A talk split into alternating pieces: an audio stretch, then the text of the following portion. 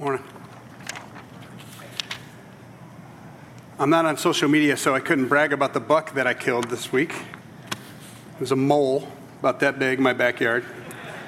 So I, I, I, you don't need a license. So um, it was with a fire. No, I'm just kidding. Uh, um, we're finishing up this series, and it was a little strange this morning. Uh, I, have forgotten, it's been so long since I started. I think I've been preaching sermons since 1994 or 1995, not including the student ministry stuff that I did before that. So it was a little weird for me this morning when we sat down uh, to pray with the pastors and uh, worship leaders. We gathered for prayer on Sunday mornings to pray for the services uh, about 8.15. And Pastor Andrew, this is the, he's a relatively new pastor, so he's preached in sermon series before, but he's never preached a sermon series before. And he was a little uh, like, I don't, I still got stuff to say. Uh, it's a little weird that it, this, this thing is coming to an end, but I want you to know that this thing's coming to an end. Um, not the story of Christ, but this particular series. Next week is the Sunday after Thanksgiving, and then the Sunday after that is the first Sunday in Advent. I just want to let you know going in that Advent, uh, you know, it, it, we have those themes in Advent, the kind of traditional themes hope, love, joy, peace. And we're going to be doing that, but we're going to be looking at the other side of it because the Advent is, is preparing for the coming of Christ. It's pretending, it's for Christians, it's pretending that, that we're anticipating Jesus' birth even though he was born about 2,000 years ago. But there's the scripture passage that talks about for such a time as this. Jesus didn't come because the world was so good, he came because it was so awful. So um, we're going to look at hope, but we're going to look at despair. We're going to look at the other side of Advent as we walk through it. I'm just letting you know about that. And the very first passage that we preach from in Advent will be 400 years after the message today. It will be the beginning of the book of Exodus. We won't stay there, but just so you know where we're headed. The other thing I want to do before we get started is I want to greet those of you who are joining us online, and we have some members from our church, believe that are in Dubai. And I don't know how the timing works out if you're watching right now, but if so, That'd be the first time we know of anyone watching from Dubai. Uh, if you're local and you're joining us, um, we're glad you're joining us. If you're homebound or not feeling well and you chose it this way uh, this morning, we're, great, we're glad we have the technology. But if you're local and you're just checking us out, we would love to meet you face to face and hand to hand. And those of you who aren't local, this is something that the staff has been reminding me to do, and I keep forgetting. So, um, we're glad you're joining us. We really are, and we hope you continue. Uh, but do it later. Uh, instead, we would encourage you to find a Bible believing, Bible preaching church uh, and join the, group of a fellowship of believers face to face and hand to hand. If you need help finding one, uh, we've got some crack researchers that, so if you send us a message on the online interaction here and you ask us to seek out, uh, try to help you find a church that is Bible believing and Bible preaching, uh, we will do our best to help point you in the right direction. Um, other than that, uh, for those of you who are joining us for the first time this morning uh, and haven't been part of this series, in a nutshell, the series is about a man named Joseph. Abraham, God made some covenants with. His son Isaac uh, made some covenants with. His son Jacob made some covenants with. Joseph is Jacob's son, not his oldest son, but one of his younger ones. But he was, he was Joseph was Jacob's favorite son and um, he gave them this he gave him this richly ornamented robe he kind of kind of kind of favored him, and his brothers hated him for it. And so one day, when Jacob sent Joseph off to check on the well being of his brothers, um, they decided to kill him. And then they talked themselves out of killing him, so they sold him into slavery. And so he went off into Egypt into slavery. He was a slave, and then he got in trouble with his boss's wife. He didn't actually do anything wrong, but because he was well built and handsome, the wife wanted a piece of him, and he said no, so he got thrown into prison. He was in prison for six or seven years, and God used him to interpret some dreams for the king who believes he's divine, Pharaoh, uh, telling him that there's going to be a famine. Uh, it's going to be plenty and then famine, and then somehow, some way, God orchestrated history. It's just the way God works to set Joseph up to be the chief of staff, the second in command in all of Egypt, to save the known world. Now, Jacob's brothers, or Joseph's brothers, had run out of food when the famine kicks in, and they make a trek to Egypt to buy food. Joseph is the one they buy food from. He knows they're his brothers, but they don't know he's their brother. And so he tests them, and they make another trip back a few weeks later, and he tests them again. And then they go back and they bring their dad, and all is resolved, and it all looks good. And we forget that it took three decades. We think that God, they intended something for evil, God intended something for good. We're going to read that actual quote today the family is reunited, and God is setting the Israelites up to prosper for about 100 years. And then 300 years after that, it's going to be really ugly. But they're going to go from being about 70 people to being tens of thousands, probably closer to 400,000 people in the next 400 years. So it's all set. We're going to finish it up today, and we're going to do. I'm going to do my best to show you how Joseph is, and I, and I didn't name the sermon Harbinger because I didn't want everyone to think this is about Jonathan Cahn's book the harbinger, um, that it's going to be all about prophecy and all that kind of thing. But this is what this is it's a harbinger. God has been telling the same story time and time and time and time again. It is the story of God. And Joseph, a lot of things that happen to, a lot of places that Joseph goes, where Joseph travels, happen to Jesus. And so when, when Jesus shows up and these things are said about him and he says certain things, the people that hear, the original hearers, the, the, the readers of the Gospels, they're hearkening back to Joseph. They know this story. And as Christians, we should know those connections as well. I'm not going to get to all of them, but we'll get to enough. Now, I want to give you a couple of things about this passage before we read it. One, um, there's some modern Western sensi- uh, sensibilities that we have that ancient Egyptian culture did not have. The idea that the state or that the, um, that the kingdom owns takes over all the land and people are in, in, servitude to the, to the king. We don't like that. We're rugged individualists. We're Americans. We like it the way we, we're kind of in control of our own destiny. I'm asking you not to put Western modern sensibilities on this text. The other thing is that I think the strangest verse in all of Scripture is in this passage. And I'm guessing you'll, I'll, I'll give you a heads up when we get to it, but it's, it's, a, it's, a, it's a little, it's a little weird. Um, reads like this. So, this after the families all reunited. Um, there was no food, however, in the whole region before the famine, uh, for the, because the famine was severe. Both Egypt and Canaan wasted away because of the famine. Joseph collected all the money that was to be found in Egypt and in Canaan in payment for grain that they were buying. And he brought it, all the money, to Pharaoh's palace. When the money of the people of Egypt and Canaan was gone, all Egypt came to Joseph and said, Give us food. Why should we die before your eyes? Our money is used up. And then, uh, then bring your livestock, said Joseph, and I will sell you food in exchange for your livestock since your money is gone. And so they brought their livestock to Joseph, and he gave them food in exchange for their horses, their sheep, their goats, their cattle, and donkeys.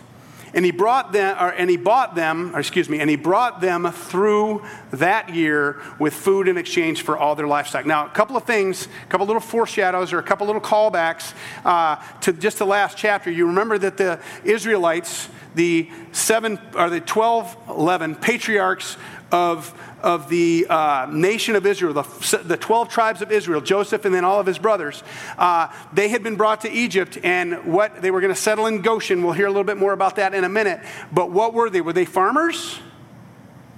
Shepherds, right? They tended livestock. And you remember that Pharaoh had said to Joseph, send them up in Goshen. You know, they don't really care much for the herder type people. So, uh, but if any of your brothers are really good at what they do, put them in charge of my livestock. So when they're collecting all this livestock, who gets to tend them? Who gets to take care of and, and, and prosper or uh, oversee Pharaoh's livestock? The people of Israel, the people that they abhor. So it goes on from here. Um, when that year was over, they came to him the following year and said, We cannot hide from our Lord the fact that since our money is gone and our livestock belongs to you, there is nothing left for our Lord to accept. Uh, excuse me, there is nothing left for our Lord to accept, except our bo- accept and accept. I have a little trouble. For our Lord, except for our bodies and our land. Why should, why should we perish before your eyes? We and our land as well? Buy us and our land in exchange for food, and we, with our land, will be in bondage to Pharaoh. Give us seed so that we may live and not die, and that the land may not become desolate. Now, this is the modern sensibility thing. I don't like the idea that, that a king or a servant of God who serves a king um, would, would take the land from people and have the people being servitude. But it's not that dissimilar from maybe the Middle Ages when you think about the knights of Camelot and all that kind of stuff. You have the king who owns everything and the lords who are the actually the pro- have property that they own that they're responsible for. But all the other people, if you weren't a landowner, you had no power. Um, not that dissimilar from this.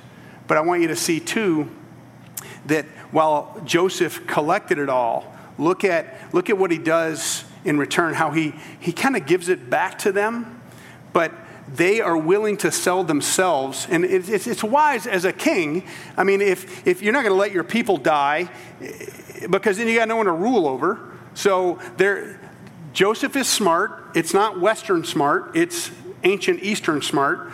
But he goes on from, uh, so Joseph brought, bought all the land in Egypt for Pharaoh. The Egyptians, one and all, sold their, sold their fields uh, because the famine was too severe for them. The land became Pharaoh's, and Joseph reduced the people to servitude from one end of Egypt to the other. However, he did not buy the land of the priests uh, because they received a regular allotment from Pharaoh and had food enough for, from the allotment Pharaoh gave them. This is why they did not sell their land. Joseph said to the people, Now, uh, now that I have bought you and your land today for Pharaoh, here is seed for you, and you can plant the, so that you can plant the ground. But when the crop comes in, give a fifth. Give a fifth of it to Pharaoh. The other four fifths you may keep as seed for the fields and as food for yourselves, your household, and your children. You've saved our lives, they said. May we find favor in the eyes of our Lord. We will be in bondage to Pharaoh. Now, there are some of us that would love to have only a 20% tax, right? 20% of everything that you bring in, you give away to the state or to Pharaoh.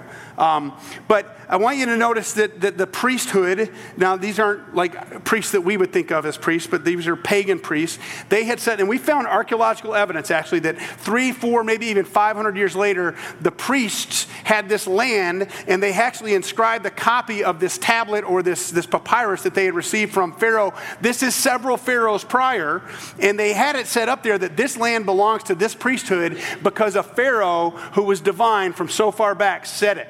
Now, we have, we have evidence, archaeological evidence, that people were claiming that this little piece of scripture is true. The other piece that you may not recognize, that you'll see here in just a second in this passage, is that, that all, in all of Egypt and all of Canaan, all the money was gone. And in all of Egypt, all the property was gone except for these priests and this other small little remnant of people. Everyone's taxed on their grain but not on their livestock because no one owns livestock except for the Israelis or the Hebrew people, Jacob and his kids, and Pharaoh. So God is setting up these Israelis, these Hebrew people, these, these children of Abraham to prosper and to own land when no one else gets to own it. Look at what it says. It says, You have saved our life. Okay. So Joseph established it as law concerning land in Egypt, still in force today. That's when, from the time that Moses wrote this that a fifth of the produce belongs to Pharaoh. It was only the land of the priests that did not become Pharaoh's. Now, here's the weird thing. Now, the Israelites settled in Egypt in the region of Goshen. They acquired property there and were fruitful in, and increased greatly in number. Jacob lived in Egypt. Jacob is Joseph's dad. Jacob lived in Egypt 17 years and the years of his life were 147. When the time drew near for Israel, that's, his, that's the other name for Jacob, when Israel, for Israel to die, he called for his son Joseph and said to him, Here's the weirdest verse in all of Scripture, in my opinion. If I have found favor in your eyes, put your hand under my thigh and promise that you will show kindness, show me kindness and faithfulness. Okay, cross my heart, hope to die, stick a needle in my eye, shake a hand, swear a blood oath, sign your name on the dotted line, but put your hand under my thigh and swear an oath to me? I've done some research on this, and you don't really want to know. Do not bury me in Egypt, but when I rest with my fathers, carry me out of Egypt and bury me where they are buried. I will do as you say. Swear it to me. And then Joseph swore to him, and Israel worshiped as he leaned on the top of his staff. Now, if you know this story, if you've grown up with this story, if you've learned this story when you were in Sunday school on felt boards or in PowerPoints uh, or with great presentation from um, the student ministries staff of whatever church you were in when you learned this, you know that there's a quote in the scriptures that, that we always land on, and it's a great one. It doesn't show up until after, though, Joseph or Israel, Jacob, is dead and buried. The brother, he dies Joseph, there's a lot of J's here. Jacob dies. Joseph goes to Pharaoh, asks Pharaoh for permission for him and his brothers to take his dad's body, his remains back, and bury him amongst his forefathers in a grave that he had purchased earlier. He gets permission, so he goes with his contingent of Egyptians. They go back to Canaan, back to what we know as Israel. They bury their father. They go through this process of mourning. They come back, Everything is back to the way it was. And then the brothers start freaking out because they've lost their father's protection. They're afraid that their brother Joseph, who's, in, who's second in command in all of Egypt, is going to hold their sins against them and punish them, hold a grudge and that's in chapter 50. And it goes like this When Joseph's brothers saw that their father was dead, they said, What if Joseph holds a grudge against us and pays us back for all the wrongs we did to him? See, they're not, they're not denying that they did him wrong. And when they, uh, so they sent word to Joseph saying, Your father left these instructions. Now, we don't know if Jacob actually left these instructions or if the brothers are trying to say, Dad said, your father left these instructions before he died. This is what you are to say to Joseph. Ask, I ask you to forgive your brothers the sins and the wrongs they committed in treating you so badly. So please forgive the sins of the servants of the God of your father. And when their message came to Joseph, uh, uh, message came to him, Joseph wept. His brothers then came and threw themselves down before him. We are your slaves. Remember the dreams that Joseph got at the very beginning, that his brothers would bow before him. Here it is. But Joseph said to them, Don't be afraid. Am I in the place of God? You intended to harm me, but God intended it for good, to accomplish what is now being done the saving of many lives. So then, do not be afraid. I will provide for you and your children. And and he reassured them and spoke kindly of them. Now, I got to give you this. I got to just, this is a tiny little nugget, not that important, but just there are no accidents in Scripture. God knows exactly what he's doing. If you remember the very first couple of paragraphs of this story, Jacob was 17 years old, and his, he was the son, or uh, Joseph was 17, he was the son of Jacob, and he favored him, and he, he loved him more than the others, and he gave him a richly ornamented robe, and his brothers hated him for it, and they could not speak a kind word about him. They couldn't bless him. They couldn't talk amongst each other well of him. They couldn't say anything nice to him. It says they could not speak kindly about him. And then all the way around, full circle, here's Joseph. At the end, when he should be, he has every right in the world to hold against his brothers. But the very beginning, they could not say a kind word. And at the very end, and Joseph spoke kindly to them. And that word isn't used very often in Scripture, the Hebrew word. So, God, through the author of the book of Genesis, is trying to let us know that God's intent was even though they were evil toward Him, him through worship of the Father in heaven is not going to return evil with evil, but evil with kindness. Does that sound familiar? When Jesus says to his people, don't return evil with evil, but evil with kindness. When Jesus is up on the cross and he says, Forgive them, Father, they don't know what they're doing. Does it seem like, like, like the brothers were expecting eye for an eye, a tooth for a tooth? And Joseph, though, says, I know it was bad, but God did something through it. So Joseph sees the plan of God, and because God has changed his character so much, he's able to give grace and mercy to his brothers when his brothers deserve judgment and death. So there's so much going on here, but this, this foreshadowing, this archetype, if you're an academician, or this harbinger, the story of Joseph is very familiar to the people of Israel. So when Jesus shows up on the planet for such a time as this, and we hear that, that God speaks and the, the Holy Spirit, the Ruach, the, the Spirit of God hovers over Jesus like a dove. And he says, This is my Son, whom I love, in whom I'm well pleased. Listen to everything he teaches you. It, it, it, it's a callback to Joseph because Joseph was the beloved son of his father. Jesus is the beloved son of the father. Joseph's father, Jacob, sent him on a mission to his brothers. Remember, this whole thing started when Jacob said, Go off to this place and go find your brothers um, and bring a report back. So he sends him on a mission to his brothers, but God sent him on a mission for something even bigger. But Joseph's father sent Jacob, or Joseph's father Jacob sent him on a mission to his brothers. God sent Jesus on a mission to his brothers the nation of Israel. Joseph was despised, rejected, and conspired against, and Jesus was despised and rejected by his own people. And he was conspiring, people, his own people conspired to kill him. Joseph was taken to a foreign land, Egypt, and separated from his family. Jesus was sent from heaven to earth, definitely a foreign land, but even more than that. You remember the story of Jesus when, when Herod wants to kill all the kids under three years old? Right after the Magi, the Babylonian magicians, had shown up and they brought gold and frankincense and myrrh. And then soon thereafter, they find out that Jesus is going to get killed. So where do they go? To Egypt. Now, you might think, okay, that's just kind of coincidental, but it's not to the Hebrew mind. When the Hebrew mind finds out that this little child, that, that he didn't choose all this, but people show up and how'd they finance that trip for a carpenter to go to a foreign land and not have money? With gold. God knew what he was doing. And so the Redeemer of Israel has to make a trip to Egypt before the Exodus and the redemption can take place. So God was showing the story of Joseph to the Hebrew people who see these connections when they read, and it's not an accident that these things show up in the Gospels. They read this and they hear, who else went to Egypt? Who else was a redeemer?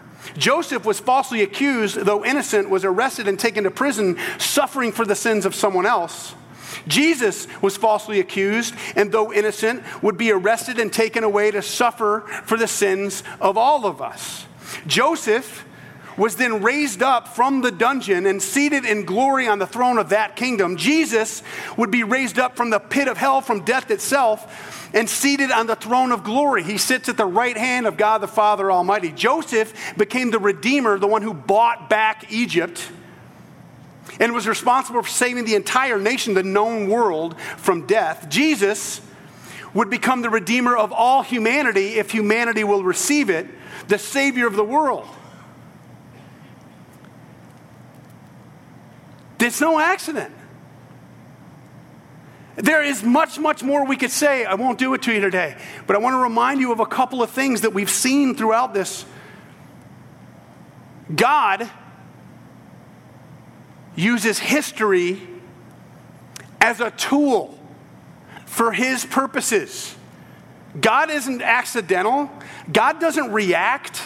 God used Pharaoh, a pagan, demon worshiping man who thinks he's God, a man who believes in a whole culture that believes that there's chaos in the world. The world is chaos, and because of the divinity of Pharaoh and the power and the authority of Pharaoh, that his power grows as order is pushed back. It's the same thing that was going on in Rome with the Pax Romana when Jesus was born, with the, the Rome that all roads lead to Rome. They, they've tried to pull all of the known world together, and they tried to push back chaos. They said, if Rome is not in charge, we're going to conquer you, and then we're going to make you part of us. We're going to put up up aqueducts and we're going to bring culture and we're going to create roads and infrastructure.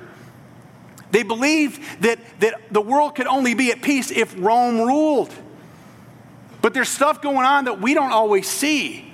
This story shows us that God uses even a pagan king who thinks he's God and who has the wrong view of the world that he's pushing back chaos, God is the one who spoke order into chaos. God is the one who brought light into darkness. God is the one who always starts from darkness and moves to light. God's the one who always starts with chaos and throws it away and brings order. And yes, he allows some chaos, he allows some darkness in our world, but, but it's to accomplish his purposes. He allows Pharaoh to think that Pharaoh's in charge so that God can bring his people to Egypt to set them up so that they grow into a nation. And if God had not done that, Jesus would not have been born, we would all be doomed. Because this is how God accomplished his task. And he used a pagan king, the most powerful man on the planet, who did not know he was being used by God. God used him to accomplish his purposes. History is just a tool to God. He did it again with Rome, and he's doing it with us. And that's one of those sub themes in this passage that God is not afraid of what happens in our politics, in our culture, in our nation, in our world. God is using history to accomplish his story, to accomplish his mission. And it's the same story as it was for Joseph, as it is for Jesus, as it is for us today. God knows that people are lost and they're desperate and they die without him. So he brought Joseph unbeknownst to Joseph, he allowed pain in Joseph's life. For what reason? Joseph didn't know until the end. And then he saved the known world and grew a people. When Jesus came, he came because people are, we're doomed. For all of sin and fall short of God's glory. And the, the, the, the, wages, what we earn from our sin, is death, separation from God. But God came in and he, and he, and he moved in next door and he saved. And then when he left and he went back to heaven after he had died and been resurrected and, and went back, he left us the Holy Spirit. And so now God doesn't live in a place or in one particular human body, he lives in every one of you. And he's trying to accomplish the same thing that he tried to accomplish with the Israelites and with Egypt through Joseph. What he tried to accomplish, what he did accomplish on earth as Jesus, he's left us to do even greater things than him. Not my words, His. You will do even greater things than I've done. God is continuing to tell the same story. Is He telling that story through you? God, I hope so. Joseph is an archetype of Jesus. Joseph saw God's greater plan, expected God's greater reward, and chose not to hold against his brothers their sins. Jesus chose not, to, as God in flesh, chose not to hold our sins against us, but are we willing to not hold those who sin against us? To, are we willing to not hold their sins against us, against them? Because Jesus says, if you forgive those who sin against you, my heavenly Father will forgive you your sins, but if you don't, he won't. He tells us to not return evil with evil, but evil with kindness. He tells us to pray for those who persecute us. He tells us to love our enemies, love those who want harm to come to us. I pray to God that you and any unbeliever, any person that's walked away from the church, any person that's been, that's been burned by the church that you know, that you win them back because of your kindness, because you show them grace and mercy, and because every time they shoot an arrow into your heart, you break it off. You say, Lord, this is for you. You forgive them and show them the grace that God wants to show them. Because that's what Joseph did. That's what Jesus did. That's what Paul did. That's what John did. That's what Peter did. And that's what we do. The second kind of sub theme is that God doesn't waste your pain. Joseph didn't know what was going on. He got a dream. He made the mistake of opening his mouth and telling his brothers. But if he hadn't done that, God would have figured out another way to get him into Egypt, to get him as a slave, to get him into, to, into power, to interpret some dreams, so that he could save the known world, and so that he could save the people of Israel, so that he could continue his plan of redemption and bring Christ to the world. But Joseph suffered greatly the people of Egypt and Canaan suffered greatly. They had to give up all their money, they had to give up all their animals, they had to give up all their grain and all their property. Did God waste it? No. Will He waste yours? No. Will you always know what He's going to do with the pain and the betrayals and the illnesses and the diagnoses and the anxieties, the sleepless nights. We always know, we always figure out, will He always show you how it's worked, what, he, what it was intended for evil, that He's intended for good? Probably not. But from the day that Adam and Eve ate from a live tree and brought death into the world, to the day that Jesus God in flesh, the light of the world, died on a dead tree and brought life to the world, until today, God has promised, I will buy you back and I will make all wrong things right. And I will use history to do it. So we need not worry about God and our culture and the election that seems to still be going on. We need not worry when we have a wayward child. We pray, we don't worry. We need not worry when it looks like the whole world is turning against us and that we don't have to ask God, why is he doing this? We ask God this How would you have me be faithful even though it looks like I shouldn't be? Because faith is being sure of what you hope for and certain of what you don't see. How will you be a foreshadow of what's coming next? How will you be a harbinger of God's glory? How will you be like Joseph? Because the alternative is to be like Joseph's brothers. You see someone or something you don't like and you try to get rid of it. Rest assured that if you try to get rid of something, it's probably something God wants to use to work for something good in your life, whether you recognize it or not.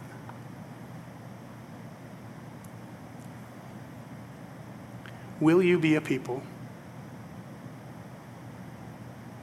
who forgive? who bless and who expect God's greater reward and God's greater plan? And will you be a person to do the same? Last thing for this series. You've heard this from me before, you will hear this from me again. But if the blood of Christ is sufficient to forgive you your sins against God and your sins against others, then it must be true that the blood of Christ is sufficient to forgive other people's sins against you. It's either sufficient or it's not. So if you're holding a grudge, if you're harboring and nursing bitterness, that is not God's plan for you. He wants you to be like Joseph. What you intended for evil, God intended for good, but I want to acknowledge your pain in it. When you forgive another person that's harmed you, it costs you twice. The first time it, it costs you when they harm you, when they sin against you. The second time it costs you is when you give up your right to ever hold it against them again. It is costly. But remember who else did that. If God held our sins against us, we're doomed. It cost him when we walked away, and it cost him on the cross to make sure that we're never have our sins held against us. The least we can do as followers of Christ is treat other people the way Christ treats every one of us. Let's pray. Lord, you're God, we're not, and we're so thankful. Thank you for the story of Joseph. Thank you for the story of Jesus, because neither of them are just stories, they're redemption.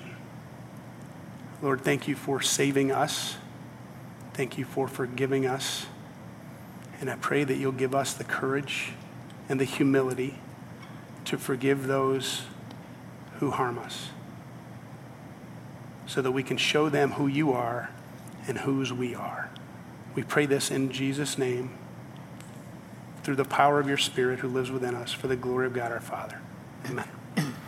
About between 200 and 250 years before this event took place, God told Abraham, Abraham, Isaac, Jacob, Joseph. About 200, 200 to 250 years before this, God told Abraham that his descendants were going to end up in a foreign land. We found out it's Egypt. And they were going to suffer there for 400 years. But then after that, he's going to bring them out and he's going to do amazing things through them. And all the world is going to be changed because of his offspring. So God, 250 years before this, told them about a 400 year thing. And then in all of that, he points us toward Jesus coming. So God is a God of covenant, and his covenant with us has always been the same. I will be your God, you will be my people. And even when you don't act like my people, I'm still going to be your God. I'm going to draw you back. That's why we celebrate the covenant of baptism, or the, the, the sacrament of baptism, because the child doesn't know. Joseph didn't know. He didn't know. What was going to happen, but God did it anyway. God loves children, and He's going to grow them up and draw them in. And it reminds each of us that it's not that we first love Him, it's that He first loves us, that He draws us, He calls us, and yes, He does allow suffering. Why? I don't know. But I tell you what, if God has something greater to do in you, through you, and for you, if He showed you what you would have to go through in order to have that end, you'd say no. But you can be faithful in the next thing, in the next thing and the next thing, so that his greater reward, that's what we count on, his greater reward, his bigger plan, not the, the idiosyncrasies of our own experiences, but the glory of God that he's trying to accomplish, and he chooses to use you to accomplish something huge. So let us be a people that always count on God, that we're not afraid, we're not anxious, but we're faithful, hopeful, merciful, and graceful to all those around us so that people can see our good works and then praise our Father in heaven. The Lord bless you and keep you and make his face to shine on you, be gracious to you. The Lord turn his countenance toward you. That's the look on God's face. God smile at you and give you peace. And all of God's people say, Amen. Go with it in the peace of Christ.